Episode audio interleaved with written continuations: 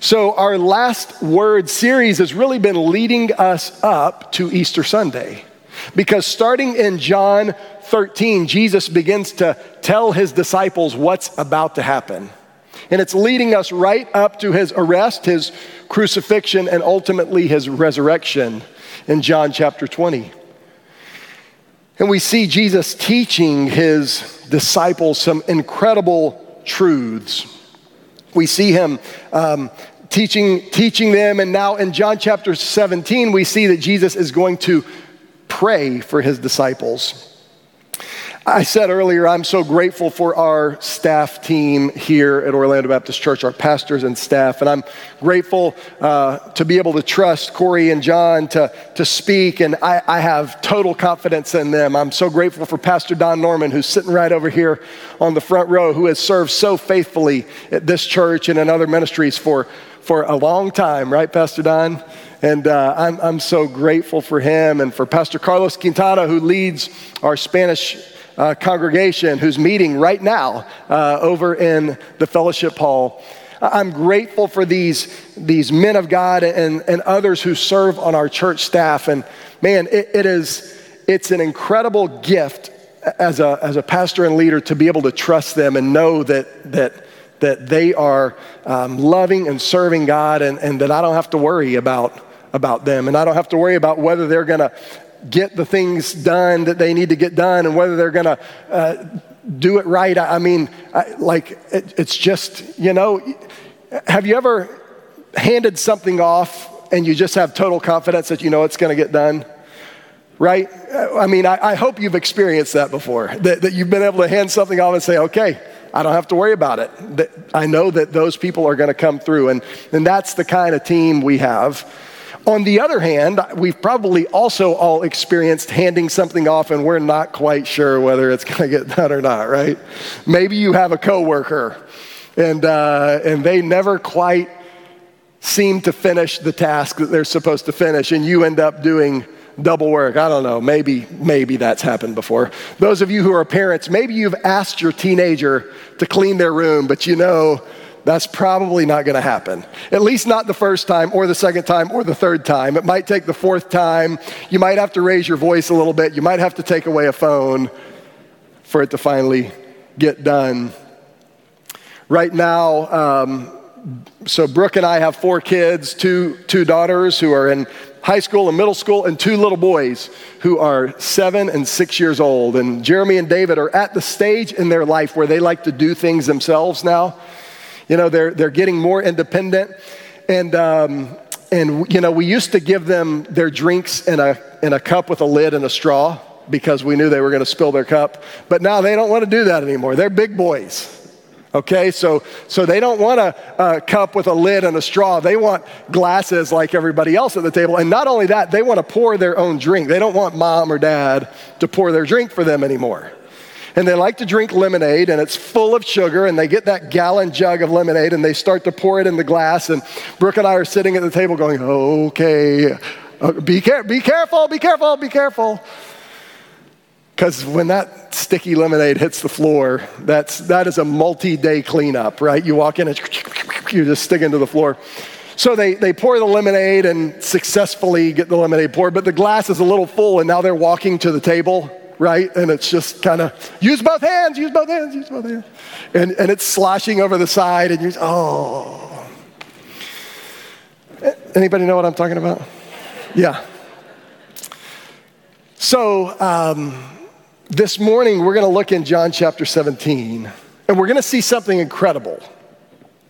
Because Jesus hands off an incredible trust to those who are Christians.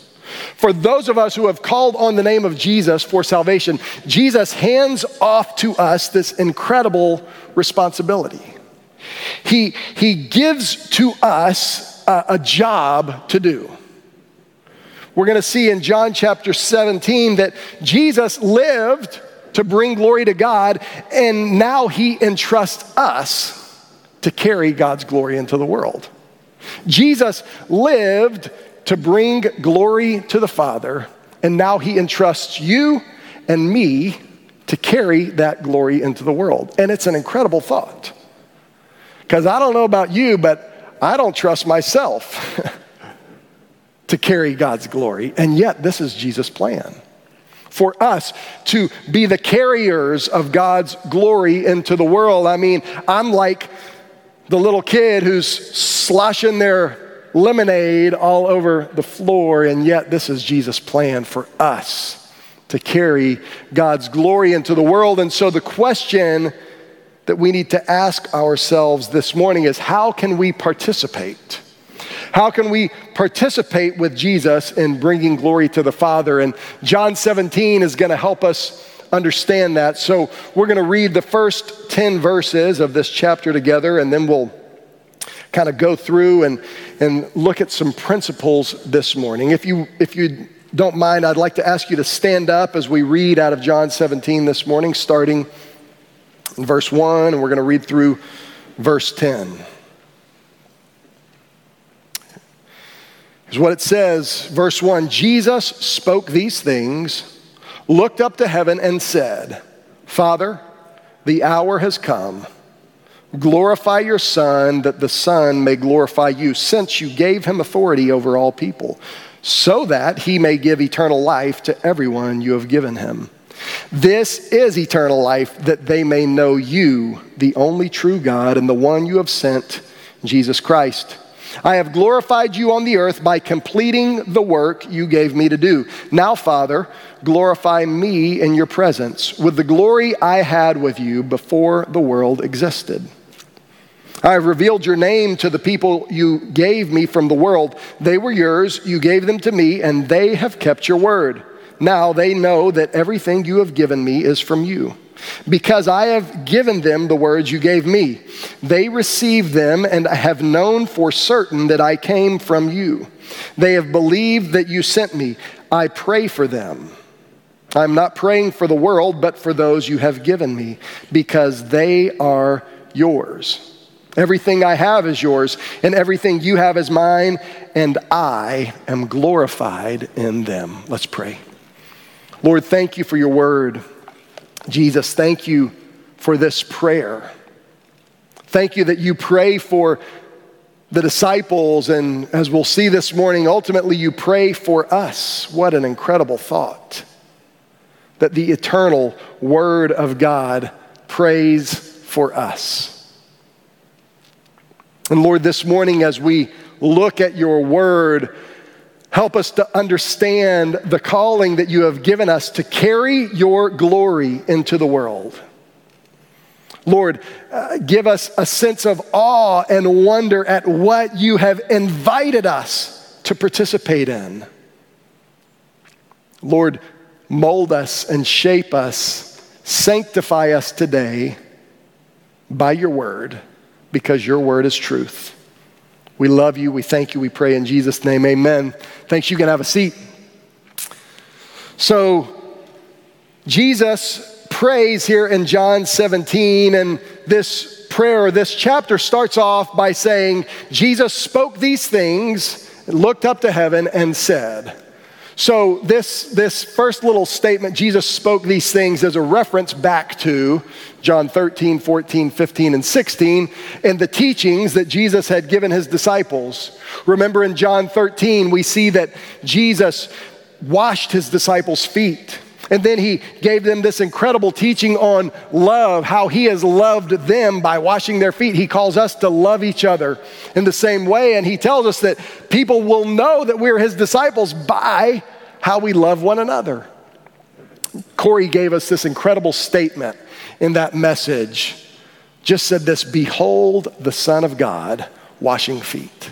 I don't know about you, but that's kind of stuck with me over the last couple of weeks. Behold the Son of God washing feet. And in John chapter 13, we see Jesus display and then teach about his love. In John 14, we see Jesus tell his disciples that I am the way, the truth, and the life teaches us about who he is and how we can come to the Father through him. And he begins to teach us about the precious gift of the Holy Spirit that he would send. In John chapter 15, John uh, spoke for us, John Adams, not John the Apostle, John Adams spoke for us that week out of John chapter 15 and, and helped us understand what it means to abide in Christ. That he is the true vine, and John reminded us that there are false vines out there, that there are other places where we seek to draw life and growth, but they will always come up empty. And the way we abide in Christ, John reminded us, was to continually reorient or turn our hearts to Jesus Christ, who he is and what he's done for us. Again, in John chapter 15, Jesus gives us a little bit more information about the Holy Spirit, the comforter that he would send. And then last week we were in John chapter 16, and Josh Zuniga preached out of that passage and reminded us that we can find joy even in sorrow because Christ has overcome the world. And we again see Jesus teaching about the Holy Spirit in John chapter 16. And now we get to John chapter 17. Jesus spoke all of those things, these incredible teachings to his disciples, his last words to his disciples, and now he transitions out of his message to them and into his closing prayer. And so it's Jesus spoke these things. He looked up to heaven and said, Father, the hour has come. Glorify your Son that he may glorify you. Maybe you remember in John chapter 13, that same phrase, the hour had come, is used. Tells, tells us that Jesus knew that his hour had come, and so he washed the disciples' feet. This hour, this time that it's talking about, is, is, is the ultimate completion of the mission that God had given Jesus. We see uh, throughout the book of John, in John chapter 2, uh, Mary, Jesus' mother, asks him to turn water into wine, and he says, Mom, my time has not come. Do you remember that? In John chapter 7, there are some crowds who were trying to arrest Jesus, but it tells us that his time had not yet come, and so they were unable to arrest him. In John chapter 8, again, these crowds, they, they are trying to arrest Jesus, but it tells us that his hour, his time had not yet come. But here we are. And now Jesus' time had come, his hour had come. John chapter 17, we see Jesus pray. In John chapter 18, we see soldiers come into the garden to arrest Jesus Christ because his time had come. This, this time that was set aside, the book of Galatians tells us when the perfect time had come, at just the right time, when the time had come to completion, God sent forth his son to be born into the world to save those born in the world. Jesus' time had come, and Jesus recognizes at the beginning of this prayer that, Father, it's time. It's time. It's time for me to complete the mission that you've given me. It's time for me to go to the cross. It's time for me to endure and suffer to fulfill the mission that you've given me. Jesus recognized that his time had come, and then he says, So, Father, glorify me so that I can glorify you. For Jesus Christ, there's glory in the cross. He is glorified and lifted up on the cross, but it brings glory to the Father. And we see that Jesus has this heart to glorify the Father through his, through his perfect obedience. Father, glorify me that I may glorify you, since you have given uh, me, the Son, authority over all people, so that he, the Father, may give eternal life to everyone you have given him. This is eternal life, that they may know you, the only true God, the one you have sent, Jesus Christ. And then again, Jesus says in verse 4 I have glorified you on earth by completing the work that you sent me to do. This, this work of redemption, this work of, of being a, a sacrifice, a ransom, the Redeemer on the cross. I have glorified you by completing that work. Jesus knew his mission right from the very beginning. In the book of Luke, chapter 4, we see Jesus go to the temple, and this is his first public address of anyone. And in Luke chapter 4, tells us that he opens the scroll to the book of Isaiah and he reads these words The Spirit of the Lord is upon me because he has anointed me to preach good news to the poor. He has sent me to proclaim release to the captives, recovery of sight to the blind, to free the oppressed, to proclaim the year of the Lord's favor. Jesus knew why he had come to bring freedom, to bring salvation, to bring healing to proclaim God's favor and blessing on the people, and Jesus fulfilled that at the cross. And so he said, My hour has come.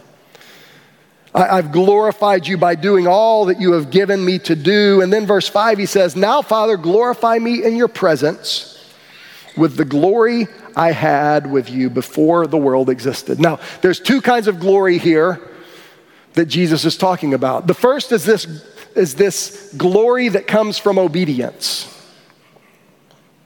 It's this glory that comes through total obedience and submission to the Father. Jesus submits to the Father's will. He completes the mission that the Father had given him. And through that, there comes glory. Glory on the life of Christ that reflects glory to the Father. So there's this glory of obedience, this glory of submission that takes place here. But in verse 5, Jesus talks about a different kind of glory.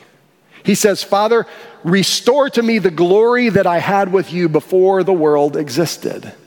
This is an inherent glory, the glory of deity, because Jesus is God. Amen? Jesus is not just a man who obeys. Jesus is God who came in human flesh, and he says, Father, restore to me the glory that I had with you before the world began, the glory where Jesus was instrumental in creation. The glory where Jesus was instrumental in speaking into existence and sustaining and holding together everything that has ever existed. It's the glory that we're taught about in Philippians chapter 2 when Paul says, though Jesus was God, he did not consider that equality with God something to cling to or hold on to, but he laid it aside. And he, and he took on the form of a man and he became obedient to death, even the death of the cross. And so God has exalted him and given him the name that is above every name, that at the name of Jesus, every knee would bow and tongue would confess of things in heaven and things on earth and things under the earth. And, and they would confess that Jesus Christ is Lord to the glory of God the Father. There is a glory in Christ's obedience, but, but make no mistake, Christ has a glory that is all his own, that he shares with the Father. It's the glory of the Godhead. And Jesus says, Father, I've fulfilled my mission. Now restore that glory to me. He says, I've revealed your name to the people you gave me from the world. They were yours, you gave them to me. He's, he's talking about us. Those of us who have been adopted as sons and daughters of God.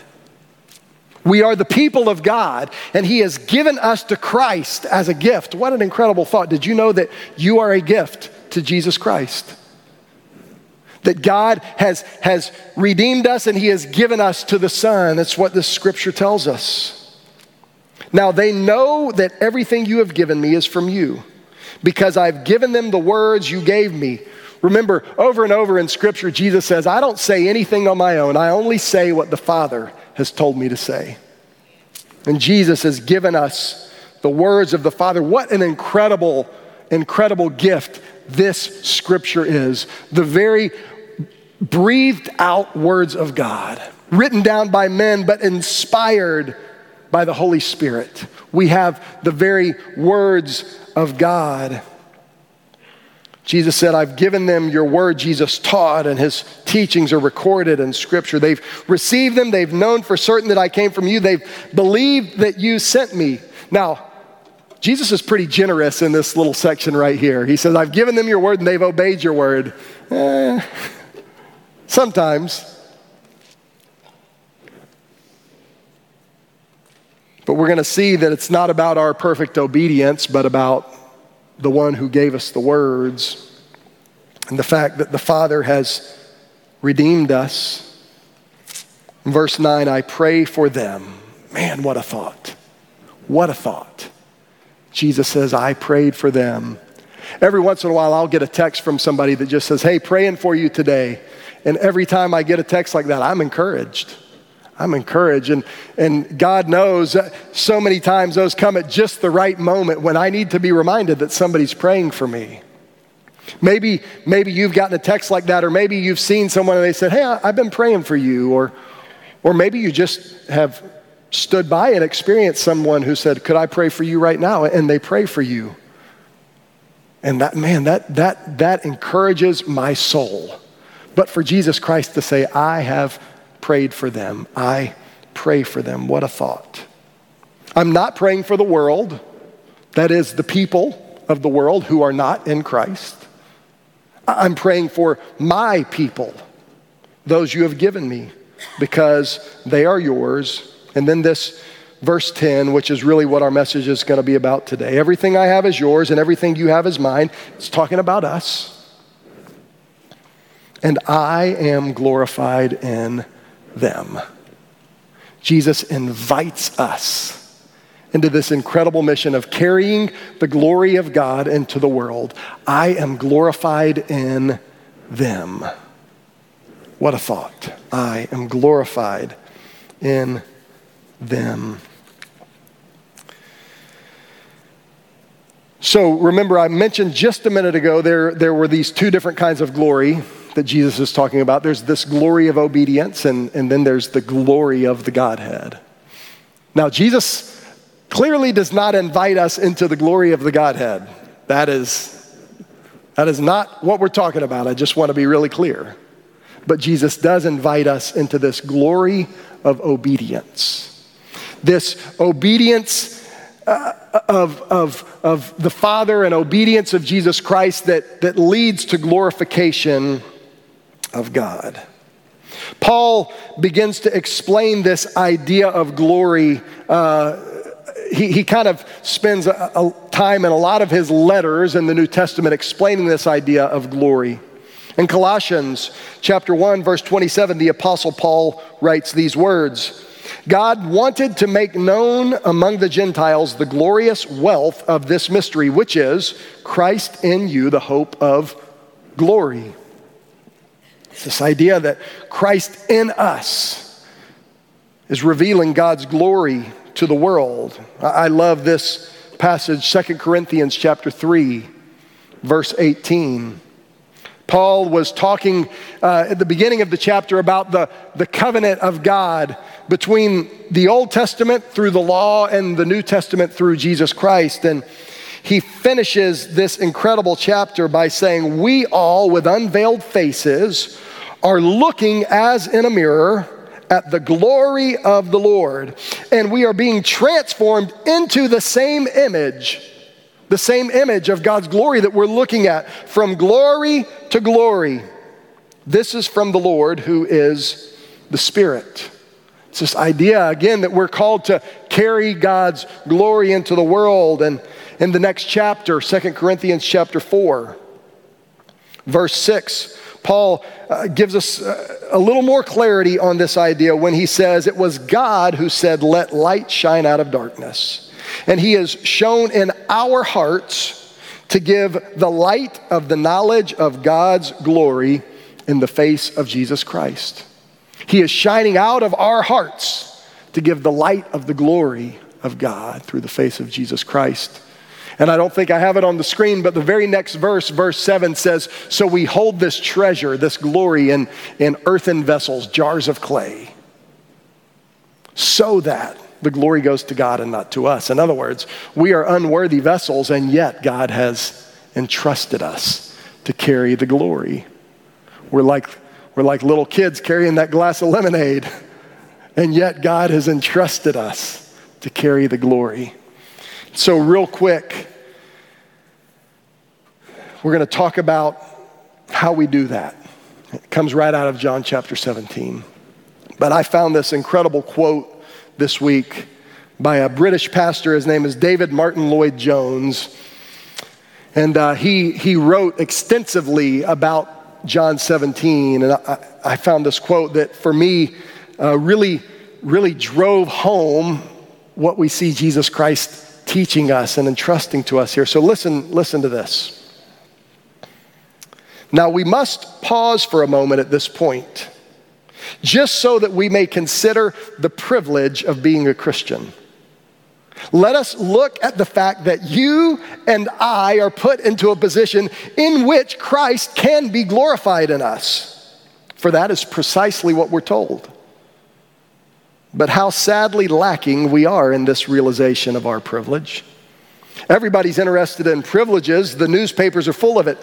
People are fighting for them. They will spend fortunes in order to get a certain privilege or position or to hold on to one. But is there anything that the world has ever known which is in any way comparable to this? The pomp and greatness and ceremony of the world just vanish into utter insignificance by the side of what is said here about any and every Christian. Namely, that to us is given this astounding privilege of glorifying the Lord Jesus Christ, that He, the Son of God, the brilliance and brightness of the Father's face should be glorified in us. Church, that should blow your mind. that Jesus has entrusted to us such an incredible task, such an incredible privilege. He prays to the Father and says, Father, I am glorified in them. I am glorified in them. So, what does this look like? What does this look like? What, what is the practical application of our carrying God's glory into the world? Well, the first thing is this we glorify God when we live on mission. When we live on mission. As we saw at the beginning of the chapter, Jesus was really clear Father, the hour has come, my time has come to fulfill the mission which you've given me, and I have completed it. And then Jesus calls us into mission. In verse 15 and 16 of John chapter 17, Jesus says, I am not praying that you take them out of the world, but that you protect them from the evil one. They are not of the world, just as I am not of the world. And then verse 18 says, As you sent me into the world, I also have sent them into the world. Do you see what Jesus is saying? He's saying, Father, just as you've sent me, I am sending them. The mission that you gave me, I am now giving to them to proclaim your glory and your salvation and your redemption to the world. Jesus is entrusting us. I am sending them just as you have sent me. Anytime Jesus says something like that, I, look, he's, he's saying, Father, the same way that you sent me, that exact same way I am sending them, that's, that's crazy. That should fill you with awe and wonder, and we are called to live on mission. And when we do, we bring glory to God. But here's the thing we get so distracted, don't we? Because there's lots of things we want to do, there's lots of things we want to acquire, there's lots of, of kingdoms that we want to build. And we lose track of the mission.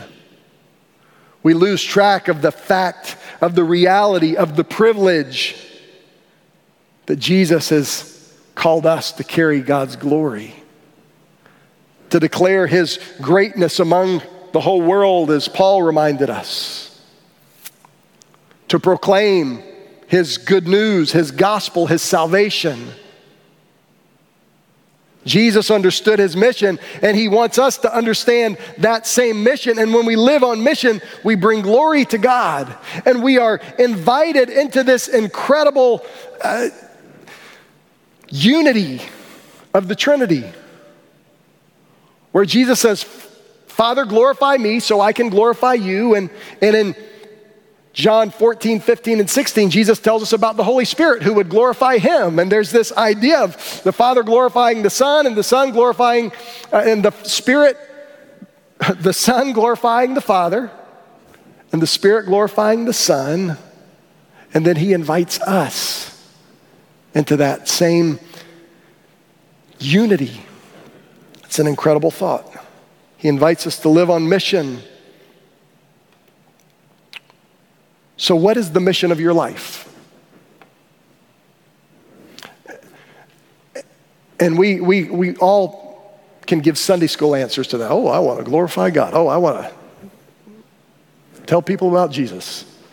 But practically, if people looked at where you spent your time and your money and your energy, what would they say you are living to accomplish? What mission does your life declare? What is the mission of your life? As we are invited into this reality of carrying God's glory into the world, we're invited into mission. And so we must ask ourselves what is the mission of my life? What mission does my life demonstrate for those who are watching? We glorify God when we live on mission. We also glorify God when we live in holiness. Holiness. Holiness is a word that we don't talk about much in the church anymore. It's a word some people don't like because holiness implies that there is an unholiness, sin, that somehow that life and truth is not just up to our own discretion. That God has a standard, that that standard is holiness. And if there is a holiness of God, that implies that we can step outside of His holiness into sin. And, and people don't like to be reminded about that. But Jesus calls us into holiness in verse 17. He says, Sanctify them. That word sanctify means to make holy. Make them holy, make them set apart. Sanctify them by your truth. Your word is truth. And then verse 19 says, I sanctify myself for them so that they may also be sanctified by the truth. Now, if we want to understand holiness, we can look at the way Jesus describes us as being sanctified or being made holy. He says it's by the truth. Sanctify them by the truth. Make them holy by the truth. says it again in verse 18 they may be sanctified by the truth, made holy by the truth. And holiness really is as simple as this there is truth. Jesus said, I am the way, I am the truth, and I am the life. God has declared his truth to us. God's truth is preserved in His word for us. Scripture says, Let God be true and every man a liar. When we step outside of God's truth, we are living in a lie. Scripture says that the devil, our enemy, is the father of lies, and when he speaks in lies, he speaks his native language. I, I love the clarity of that statement. And so when we see truths in God's word and we say, eh, eh, I don't like that one. I, I don't like that one. That doesn't make any sense in the 21st century. Surely that doesn't apply anymore. Then we are twisting God's truth. We are living outside of His truth, and by definition, we are living in sin. So Jesus says, Make them holy, sanctify them by your truth, by your truth, by your truth, by your truth, by your truth. And then Jesus says, I've given them your word. Your word is truth. I've given them all that they need through your word. And so the question here are there any areas of your life where you know that you're living outside of God's truth? And you're just making excuses for it. I know I shouldn't do that, but it's not that big a deal. I know I shouldn't do that, but everybody does it. I, I know scripture says that sin, but come on, it's the 21st century. I read an article one time that told me that's not sin, so that must not be sin. Well, have you read God's word? Because it said it was. we love to find excuses and ways around the truth. But if we want to live on mission, carrying God's glory into the world, we have to live lives of holiness in truth. Live on mission, we live in holiness. And then the third thing, we glorify God when we live in unity. When we live in unity. Verse 20 begins with this I pray not only for these, that's Jesus' disciples, the 12, but also for those who believe in me through their word. That's you and me we are recipients of the gospel that was preached by Peter on the day of Pentecost. And from generation to generation, God's truth has been proclaimed by people who carried his glory into the world. And that's what we're invited into.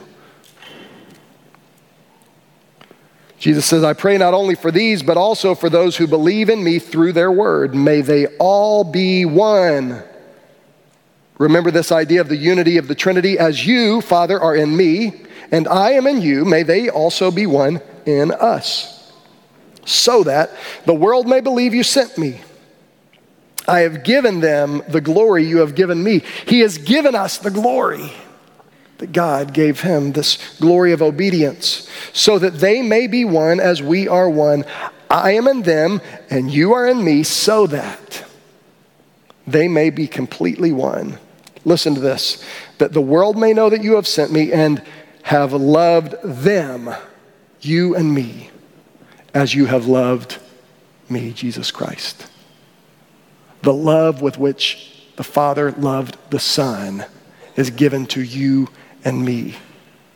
Not a similar kind of love, not, not a slightly less kind of love. The way you loved me, you have loved them. What an incredible thought. So he calls us to live in unity. Lord, let them be one as we are one. I am in, you are in me, I am in you, and they are in us. Let them live in unity. And you know, we live in a world that uh, people are just biting and devouring, so divided, so polarized. And what if we really did live in unity? Yeah, but I don't agree with them. Get over yourself. What if we really did live in unity? So, where does this idea come, where, where does this unity come from? I, I, think it really comes from this idea where we, where we feel like we have to prove something. Right? We have to prove that we're smarter than the next guy, and so we got to argue all the time. We got to prove that we're more spiritual than the other person, so we have to talk about our, you know, how we're right and they're wrong. We have to prove that that you know that that we're not dumb. I need everybody to know how smart I am, so I got to argue with them. So they know all the things that I know, and when they know what I know, then they're just to be like, "Wow."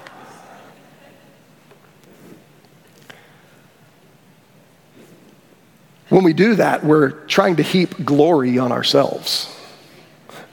It's about us. It's about our argument. It's about our smarts. It's about our achievement. It's about our opinion. It's about us. So when we live in unity, it, it's no longer about us. Now, the only way this works is if we can understand what Jesus says here in verse 23. You have loved them as you have loved me. Because when we understand that God has loved us the same way that He loved Jesus, then what do we have to prove, guys? What do we have to prove? Why do we need to win every argument? Because the Father has loved us the same way He loved the Son. I love seeing families that are, that are tight uh, because I love to see confidence in children. You know? And I'm not talking about cockiness or swagger. I'm talking about a kid that doesn't, they're not afraid all the time because they know that they have a home and that they have family that loves them and cares for them and, and whatever that punk said at school doesn't change who they are. And, and they don't have to live for everybody's opinion and praise, and they don't have to give in to peer pressure all the time because they're confident, not because they're somebody special, but because they're loved by a mom and a dad, and a church community and grandparents. So they don't have to argue, they don't have to fight, they don't have to prove themselves all the time. That's what we're called into. The Father has loved us with the love that He loved the Son. So why? Why do we have to try to prove our own worth? Because that's what leads to division. So we glorify God when we live on mission. What is the mission of your life? We glorify God when we live in holiness. Are you believing any lies? Are you making excuses for sin? We glorify God when we live in unity. Are you trying to build your name? Are you trying to glorify the name of the Father? Here's the last thing we glorify God when we live in love. And I, I just talked about this idea. Verse 23 You've loved them as you have loved me. But then listen to verse 26. This is the closing verse of the chapter. I made your name known to them, and I will continue to make it known, so that the love you have loved me with may be in them, and I may be in them. How do we experience this love of God? Well, we allow Christ into our life. So that the love you loved me with may be in them, and I, Jesus Christ, may be in them. Church, we are called to be carriers of the glory of God. Jesus lived for God's glory. He was perfectly obedient, even to the point of death. So God glorified him. And then Jesus said, Father, I'm coming to you. Glorify me with that glory I had before the world began. And now I'm gone, but I'm sending them into the world the same way that you sent me to live on mission. And I'm giving them your truth. So, Father, sanctify them, make them holy by your truth because you are glorified in that. And Father, help them to be one as we are one. I and you, you and me, and they are in us, so that, the, so that you would be glorified in them. And Father, I'll continue to make your name known to them so that the love you had, the love you loved me with, may be in them and I may be in them. This is not a message about try harder to glorify God, because that doesn't work. Here's the message What an incredible thought and privilege that Jesus Christ has invited us to carry God's glory into the world. And if you can't be blown away by that, then, then you're missing the point of the gospel.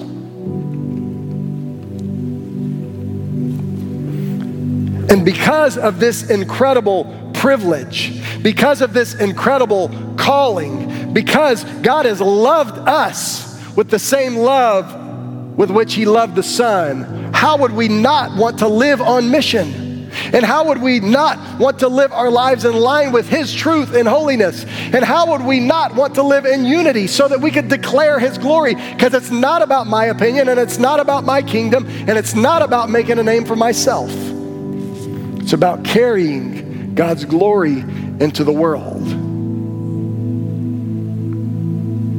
So, are you living in His love? Have you experienced His love? Not just God loves you, not just Jesus loves me, this I know, for the Bible tells me so. Have you experienced His love by accepting His gift of salvation? Have you experienced His love by surrendering your will and your life to him so that Christ would live in you. It's what Paul says in Colossians chapter 1, 27. Christ in us, the hope of glory. That comes through surrender. Surrender is, uh, I think, a, uh, surrender helps us understand the word faith. Because faith is, has become just an easy word faith, hope, and love. I got faith. But faith is more than just, yeah, I believe that. Yeah, okay. Yeah, I like that. I'll add that to the list of things that I believe. Faith that Scripture talks about is a surrender.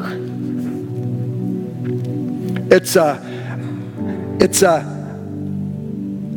all of those other things, I give those up and I surrender to the truth. I repent. I turn from my sin. I turn from doing life on my own terms. I turn from trying to make a name for myself and I turn to you, Father. So maybe today you need to come and surrender your life to Christ. Maybe you've never done that. Jesus Christ came and he came for a specific purpose and mission, as we talked about this morning. That was to give his life as a ransom a payment for my sin and your sin on the cross. And when we put our faith in that, when we surrender to that truth, confess the name of Jesus, He saves us. And we become one of these people that the scripture is talking about. Father, you have given me those who are yours. We become one of the Father's special children. Maybe that's you today. You need to come to Jesus in faith. Maybe you're a believer and, and you just needed to be reminded that you are called to carry God's glory into the world. Because maybe you've gotten off mission a little bit. Because we all do. It's called mission drift. Have you ever heard that term, mission drift? This was what we started to do, but all of a sudden we're doing all these other things over here. It's what happens anytime I try to, I mean, I can, frankly, I'm getting to the age where I can go upstairs in my house to get something and I forgot what I went up there to get. Anybody, anybody with me? And in our humanity, we're prone to that. In our, pro, in our humanity, we're prone to drift off mission. We're prone to drift out of unity. We're, we're prone to drift out of holiness. The old song says, Prone to wander, Lord, I feel it. Prone to leave the God I love. Here's my heart, Lord, take and seal it. Seal it for thy courts above. We're prone to wonder. We're like the kid, right, with the lemonade. and we're going to spill the lemonade sometimes. Jesus didn't call us to do it all perfectly. He said, Father, they've obeyed the words I've given them. You haven't obeyed all the words He gave you. I haven't obeyed all the words He gave me. Because it's not about me, it's not about my glory. I'm carrying something that is not mine, I'm carrying His glory. And so Second Corinthians chapter 4, verse 7 says, We hold this glory, this treasure in, in shaky, broken vessels, so that the glory is not ours, but his. And so this morning, as Jesus invites us,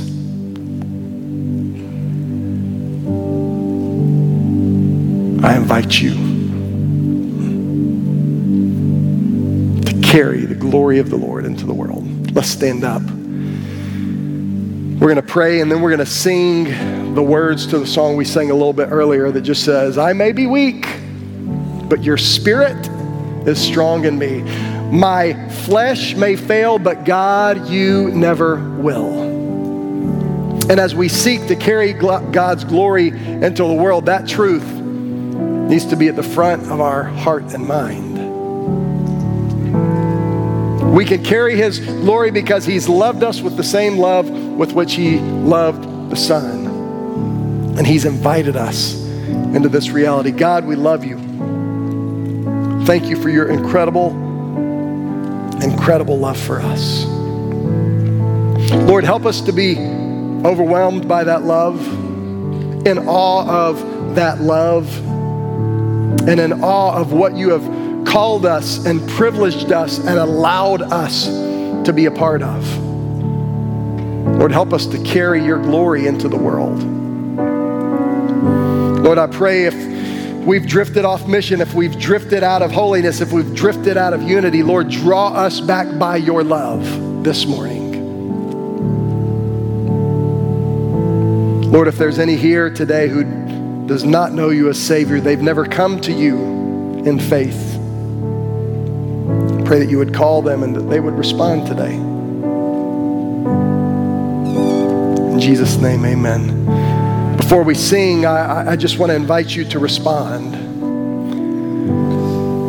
Maybe you just want to come pray today and say, Lord, help me to live on mission for your glory. Help me to live in unity for your glory. Help me to live in holiness for your glory. Maybe you want to pray with somebody this morning. I'll be right down here in the front. I would love to pray with you, and there are others who would be willing to pray with you this morning. Let's just pray that we would carry his glory into the world. Let's sing out together.